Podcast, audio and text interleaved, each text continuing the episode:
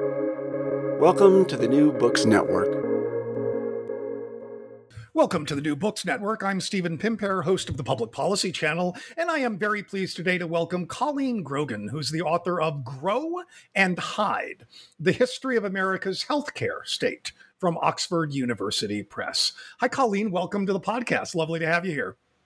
Thank you. Thank you, Stephen. It's great to be here. Um, so, before we home in specifically on the book itself, I wonder if I might ask you to uh, introduce yourselves a little bit to our listeners and tell them how it is that you came to this particular project. Absolutely, I'd be happy to. So, um, I am a professor of health policy and politics in the Crown Family School of Social Work, Policy, and Practice at the University of Chicago. Um, and so, what brought me to this book? Um, throughout my career, I have had two main foci in my work. Um, one is just straight up health policy. Um, and those questions are trying to understand the impact of health policy. And for me, that's mainly been focused on Medicaid policies uh, with an aim to improve policies and create more health equity. Um, and the second area of my research has been focused on health politics, um, which are motivated, quite frankly, by um, frustration. So, uh, questions like why the hell does our healthcare system look like this? Um, why did we design the Medicaid program in this way? Um, and it's this latter question that brought me to Grow and Hide. Um, so I had a grant from the Robert Wood Johnson Foundation to research the political evolution of the Medicaid program. And at that time, because this was a while ago, um, no one had really delved into the antecedents to Medicaid. Um, that is what uh, what led to the creation of Medicaid in 1965. So when I started to do research on that question, I found the bones of Grow and Hide. Um, as someone who was trained in public health and political science, I was taught that we have a predominantly private healthcare system. Um, and it wasn't until 1965, with the passage of Medicare and Medicaid, um, that the government really got involved in financing the US healthcare system. Uh, but when I started to look at historical documents, I saw much more government financing than the official or academic discourse suggested.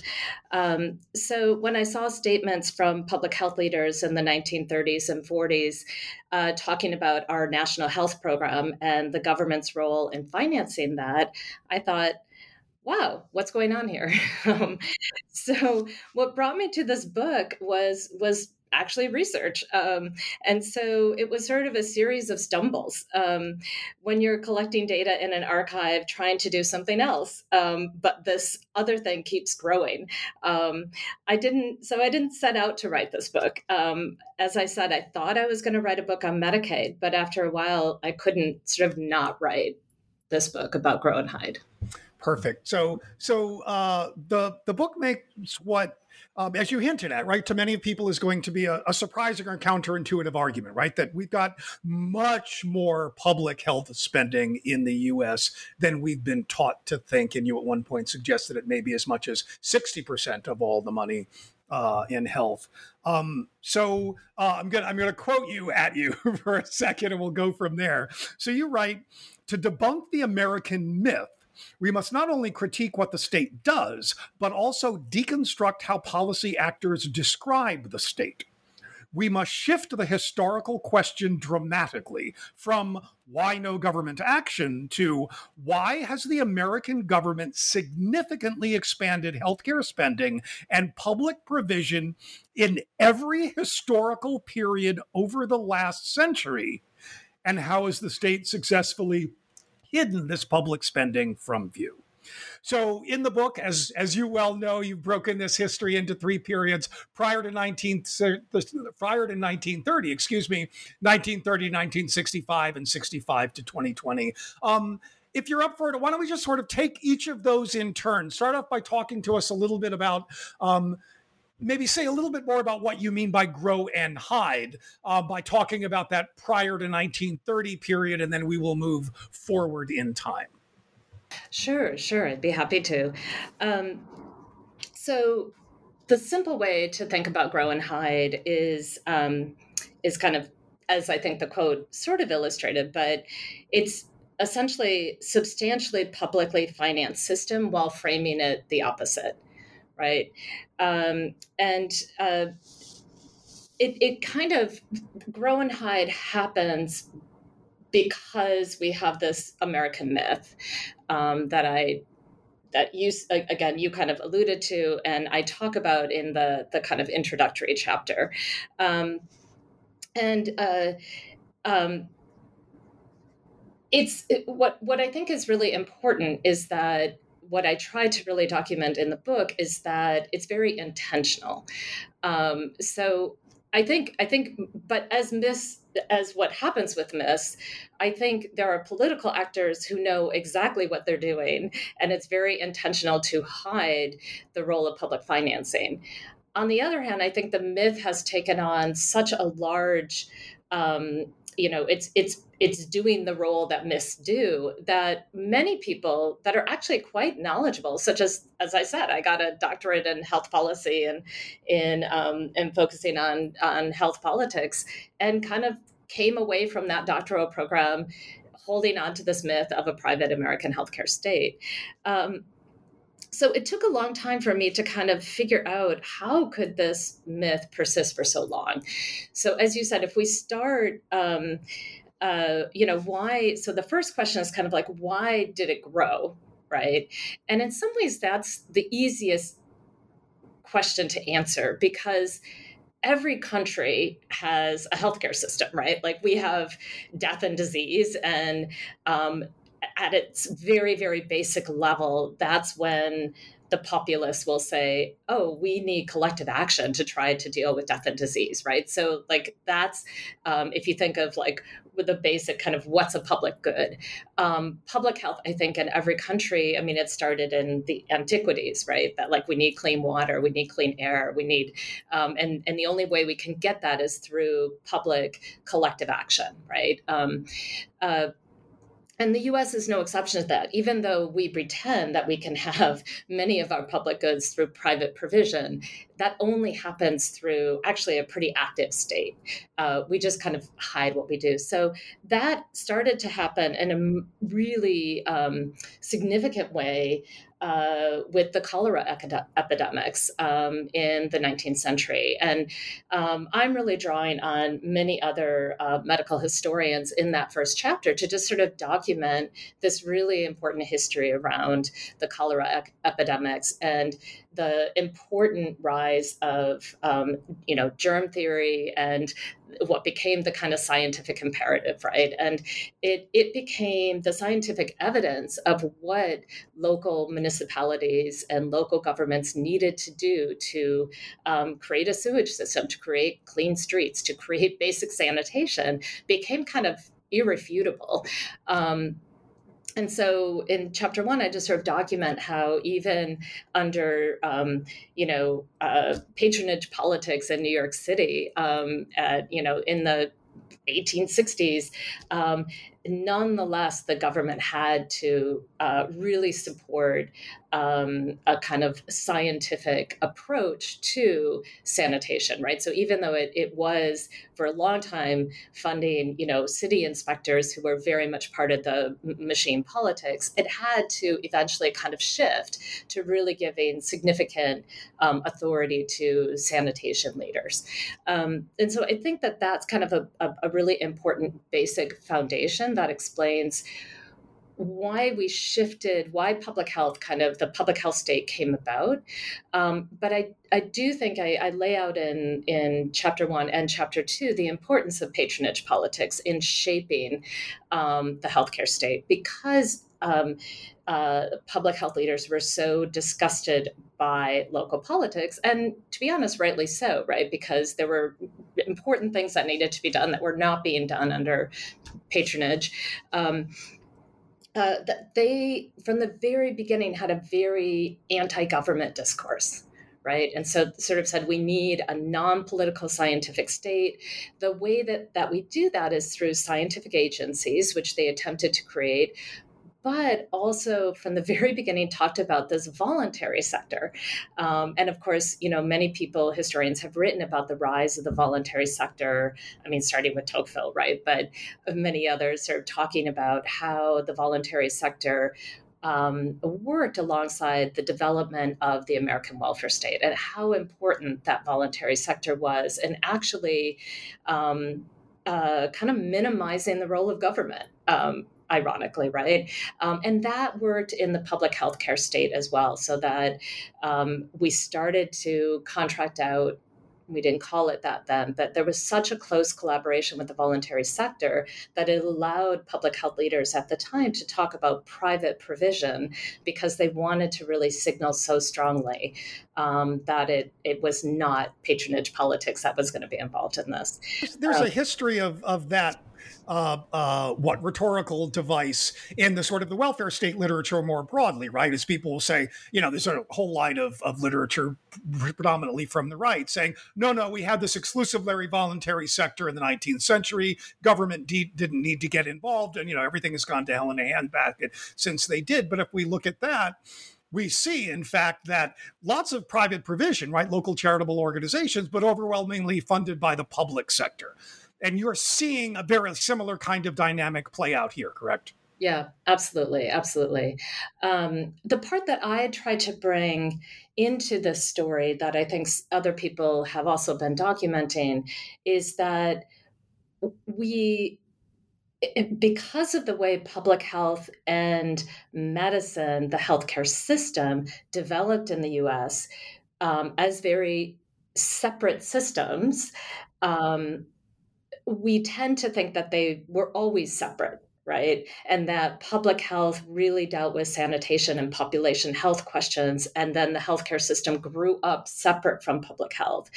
And so that is very much a big part of part one of, of the book of Grow and Hide is to show how no, actually, our healthcare system grew out of the public healthcare state. And the reason why that's important, of course, is because it shows that it was the government that created the healthcare infrastructure. Um, and, uh, and, and it wasn't just sort of uh, again, kind of we know that voluntary hospitals, um, or what we call nonprofit hospitals today, were largely kind of religious based voluntary hospitals, came out of relig- various religious denominations and religious orders. But we we have in our heads that somehow that all came from uh, voluntary contributions, but but very little of it actually was financed through voluntary um, contributions. And it was think, you know one of sorry. One of the things that I think is particularly useful in in that section in particular is that you know you've talked about sort of all of the municipal level reform. And again this pops up in the urban studies literature and in other places.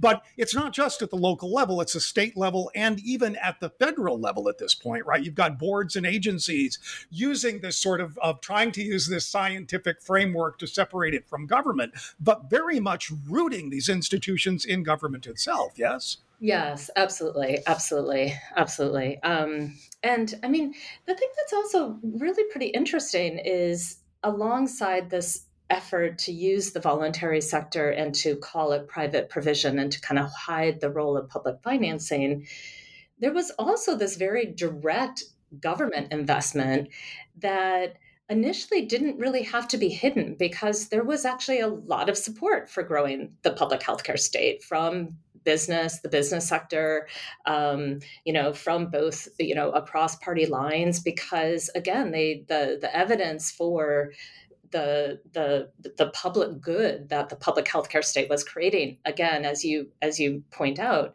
um, state boards of health municipal um, uh, health departments uh, were able to show, you know, one dollar investment in the public health department created you know this percent um, decrease in mortality right? So they had even at this very early period sort of these cost effectiveness studies that were actually quite persuasive in allowing um, uh, allowing expansions in health agencies. Um, this weird uh, anyway maybe i should should I stop well, there? just so one other thing there because it's it's um, you know it's the agencies, but it's also you know sort of massive investments in community uh, health centers and in hospitals, right? You you if I'm getting this, if I'm remembering this number right, um, seven thousand hospitals, right, in existence in the United States by 1928, right. Yeah. Um, largely as a consequence of government investment. However, that winds up not being apparent necessarily as as activity of government.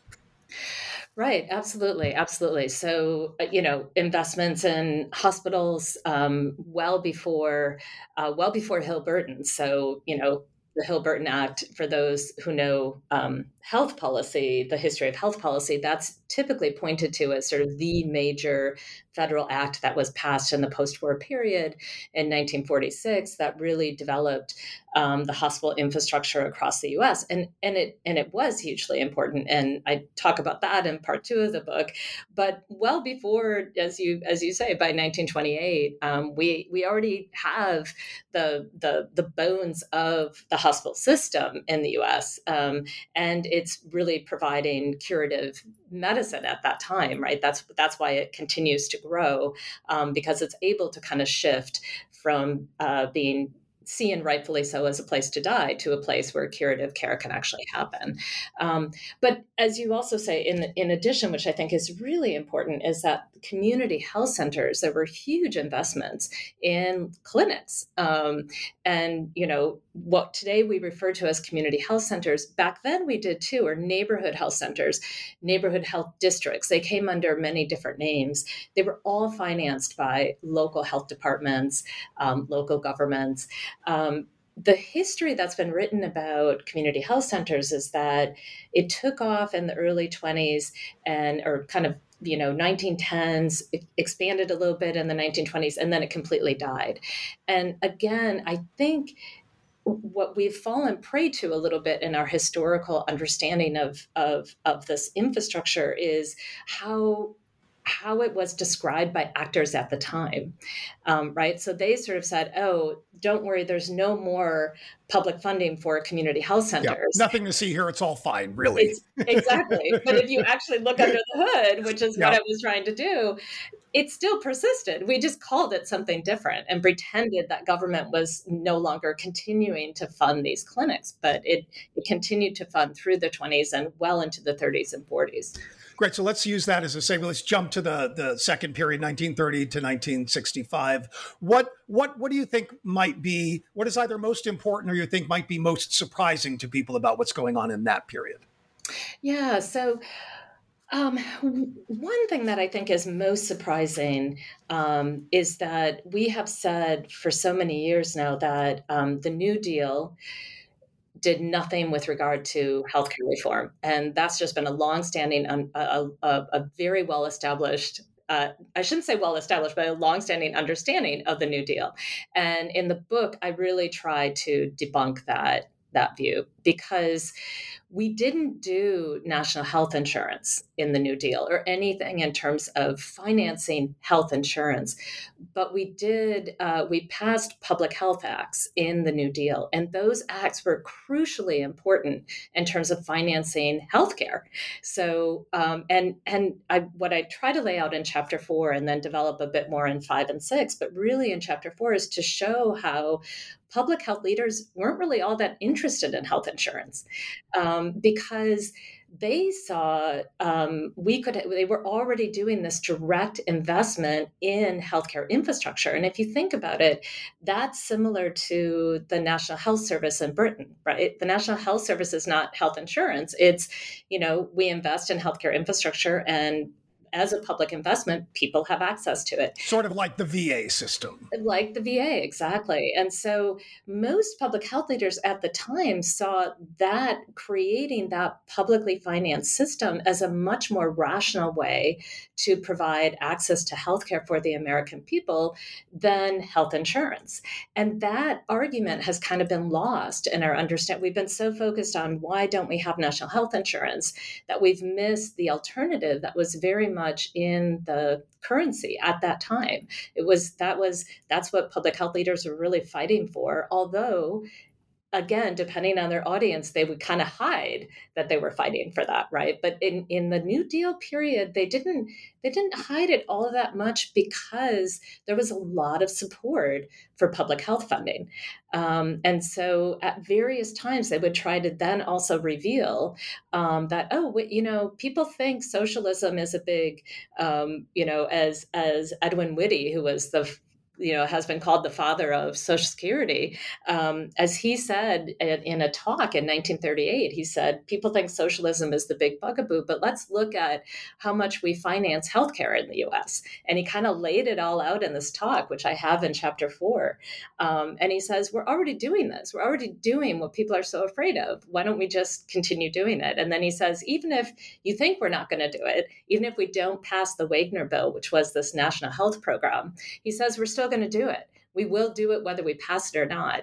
And that's what I tried to show in chapter four that he's exactly right. We essentially put in place the bones of this national health program, which is investment and in, investment in all the components of there was a five part program. We invest in all four components except for the insurance side. Now, that's, I don't want to diminish the importance of insurance for making sure that there's more health equity. It's hugely important. And the consequences of grow and hide I talk about in the third part of the book but um, it's not that we didn't invest in healthcare. We did in a really substantial way. And we've been, I mean, it, we've been so focused on that insurance question, right? As you made reference to, sort of the, the, you know, the, the sort of the, the undergraduate level version of that history is, well, the Committee on Economic Security was contemplating including healthcare in the Social Security Act, but it was too yeah. complicated, too much else going on, pushback from too many quarters. So that was the first sort of abandoned effort at healthcare. But in the Social Security Act itself,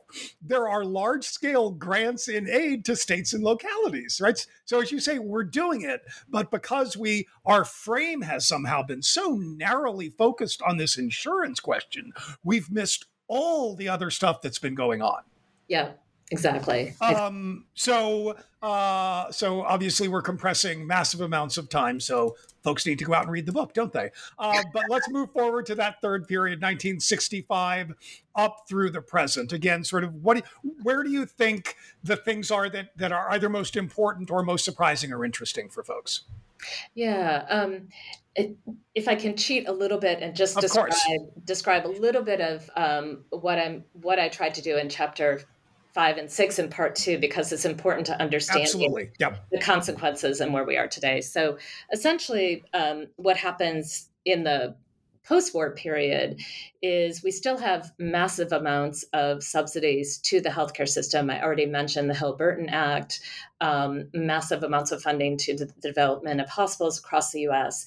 But what happens at that time, because of the McCarthy era, and I really talk about the kind of impact of McCarthyism on um, healthcare discourse and sort of health policy discourse at that time. And it really takes what was a little a brief period of grow and reveal and shifts it back to grow and hide. And so what happens is even though we continue to finance um, healthcare, we, in a much, in an even more drastic way, hide what we're doing. And in part, that happens by the political actors themselves because they don't feel that they're in a political environment in which they can talk about what's really happening. But it also happens because the um, the private sector becomes more empowered to begin to re um, reify what these public subsidies are. Um, and so I, I really spent some time um, in chapter uh, uh, five and six talking about the role of the American Hospital Association and the way that they begin to describe public subsidies as um, um, as as uh, as insufficient as uh, uh, residual uh, subsidies, as care that doesn't really cover the cost of indi- indigent care for the indigent, um, that they're not able to provide the care they should be providing to um, good paying Americans because the government is underpaying. And so they kind of just drastically shift what's been a really pretty generous provision to the hospital sector as residual and and and um, and and and de- you know kind of really demonizing the role of government. And that's important because we tend to think oh government really became more demonized in the 1970s that like when we look at surveys of sort of like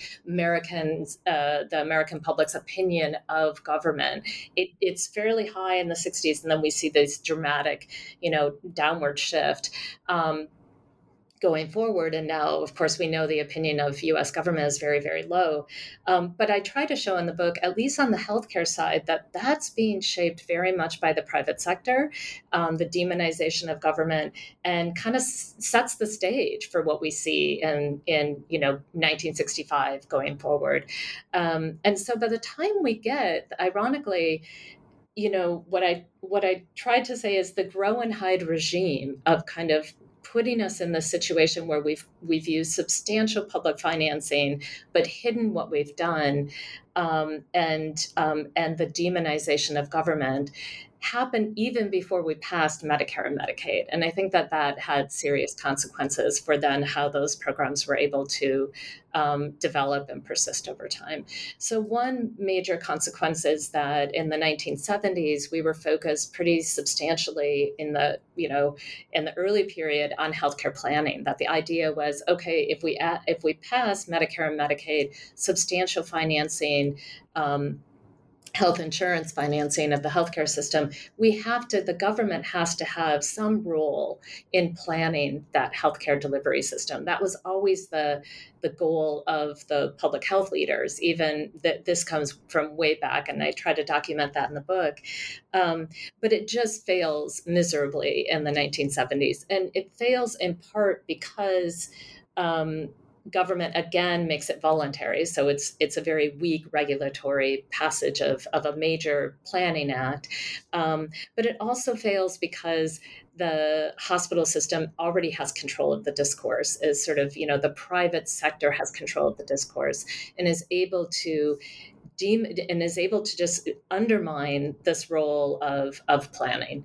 Um, and so by the time we get to the end of the 1970s, um, uh, the private sector has defined health uh, government's role in planning as government regulation, um, even though it really was voluntary planning. Um, and I think that that is a really important strategic shift to call it regulation, because in fact, we've never had a strong regulatory state around the infrastructure development, around the healthcare delivery system. Um, and so when you've already said oh we tried uh, regu- we tried regulating the healthcare system and the government failed um, that's a really important um, establishing that discourse i think was very important and launched the kind of competitive approach in the 1980s and to to present. So we also have then, of course, from 1980 to present, the the kind of competitive approach in healthcare that I think grows comes out of Grow and Hide, um, because government subsidizes the role of capital in the U.S. healthcare system. That's really what I um, uh, what I talk about in chapter eight, um, and helps explain the rise of private equity in healthcare today. Um, and then in chapter yeah. Sorry i was just going to ask it's it's it's it, can you talk about that a little bit? Because that i thought that was a particularly interesting and dispiriting discussion looking at at the ways in which private equity has become so central um, not just in hospitals but especially in hospitals. Yeah um, so well today um, private equity uh, uh, this this was a, another example of um, doing research for one book and realizing you have another book waiting for you, which is the the book waiting for me now is financialization and healthcare and the role of private equity.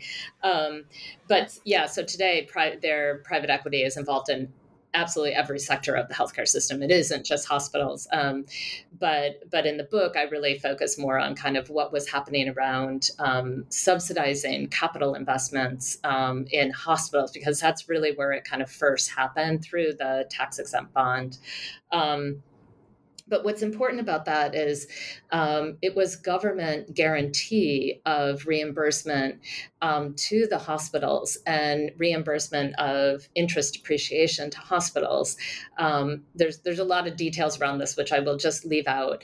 Um, but the reason that was important is that the capital markets, um, hospitals went to uh, to banks prior to these subsidies to try to get loans for capital con- for for construction, for new construction, new technology. But the banks didn't see hospitals as a very good risk um, because they just they you know it wasn't it's not a private business, right? They saw it as quasi quasi public, um, and uh, and they also knew that government was providing most of the grants prior to 1965, and so there was there was a sense that we already have. Why should we step in? Right, um, but when government started to um, the and especially through the Medicare program to subsidize. Um, the the interest payments, um, that made it valuable to the capital markets because it was sort of a sure bet. They got the tax exempt bond so they could for their investors they um, for every dollar invested it was tax exempt.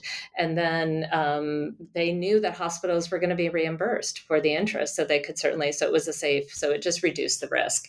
Um, so that's what i kind of describe as like a very very important beginning stage that government uh, started um, the role of capital markets um, and then kind of retreated from providing that funding, public funding, um, to hospitals and let the car- capital markets take over and but but still providing these hidden subsidies. So what we have today is you know, for example, I was just listening to um, uh, the editor in chief of Health Affairs was on a panel thinking uh, that was focused on the role of private equity in healthcare today.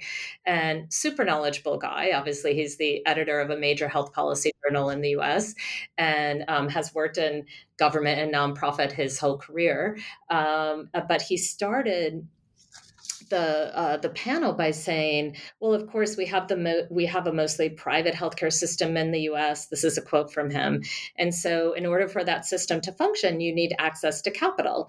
So I'm trying to figure out what's unique about private equity, given that we need capital investment in the healthcare system. So what's happening here is, you know, the guts of what I'm trying to lay out and grow and hide, right? One, he starts out with the myth, this the predominantly private healthcare system. And then two, the myth today that follows from that is if we have a predominantly private system, then we have to rely on capital markets to finance that system.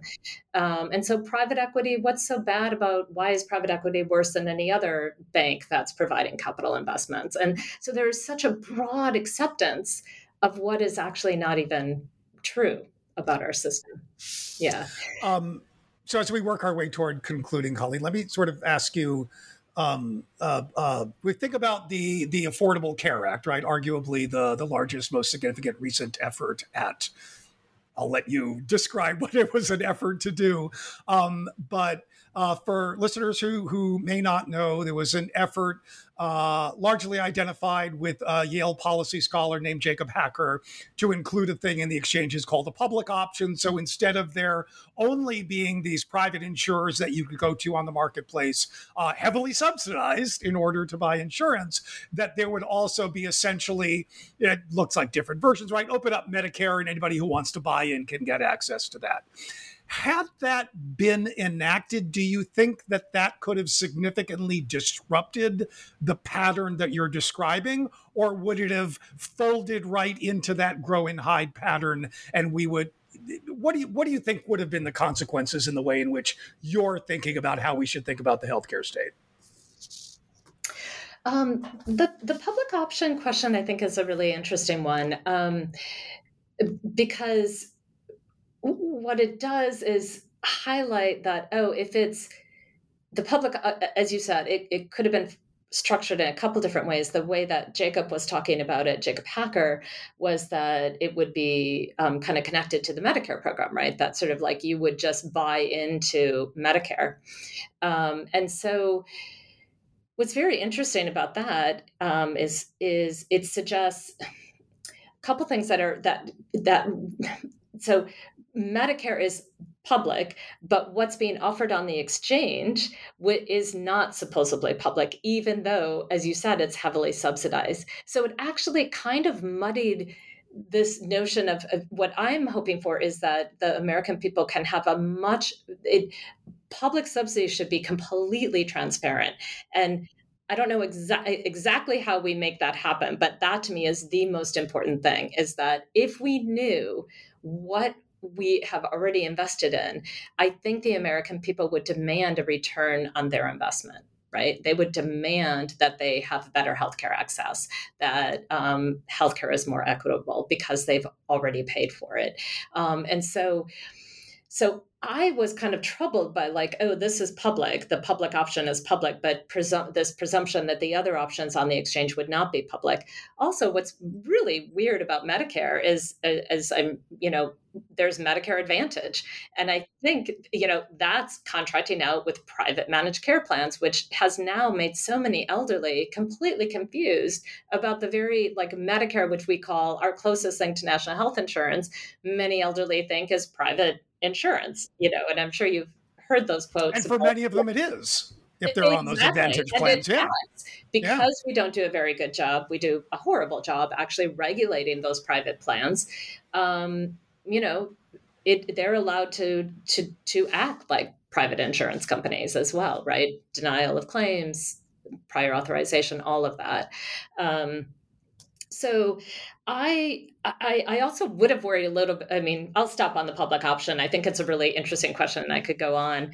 Um, the other thing about the uh, the Affordable Care Act is. Um, is is it ju- it did just embed us even further into um, you know, subsidizing the private sector, um, obviously through the exchanges, but um, but also on the Medicare expansion side, you know, most of the states that do, almost all of the states that do Medicaid expansion, which has been hugely important for coverage. I don't want to diminish the importance of that, um, but again, they contract out with private plans, and they're big commercial insurers, and it's really um, they a number of states have a difficult time reining in these private plans now, um, and I'm not sure we're getting the the the what the deals um, that we need to be getting out of um, out of the amount that we spend in um, the Medicare expansion. I'm sorry, Medicaid expansion. So.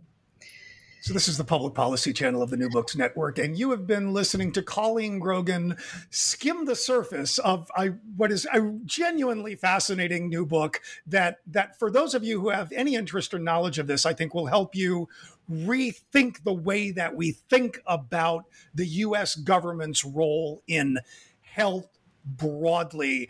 And maybe if enough people start to do that work, right? That will create the opportunity for us to to attain that kind of transparency that you were talking about as perhaps the first level of of creating a political space for rethinking this. The book is grow and hide the history of america's healthcare state by colleen grogan new from oxford university press. Colleen thank you so much for joining us. Much appreciated.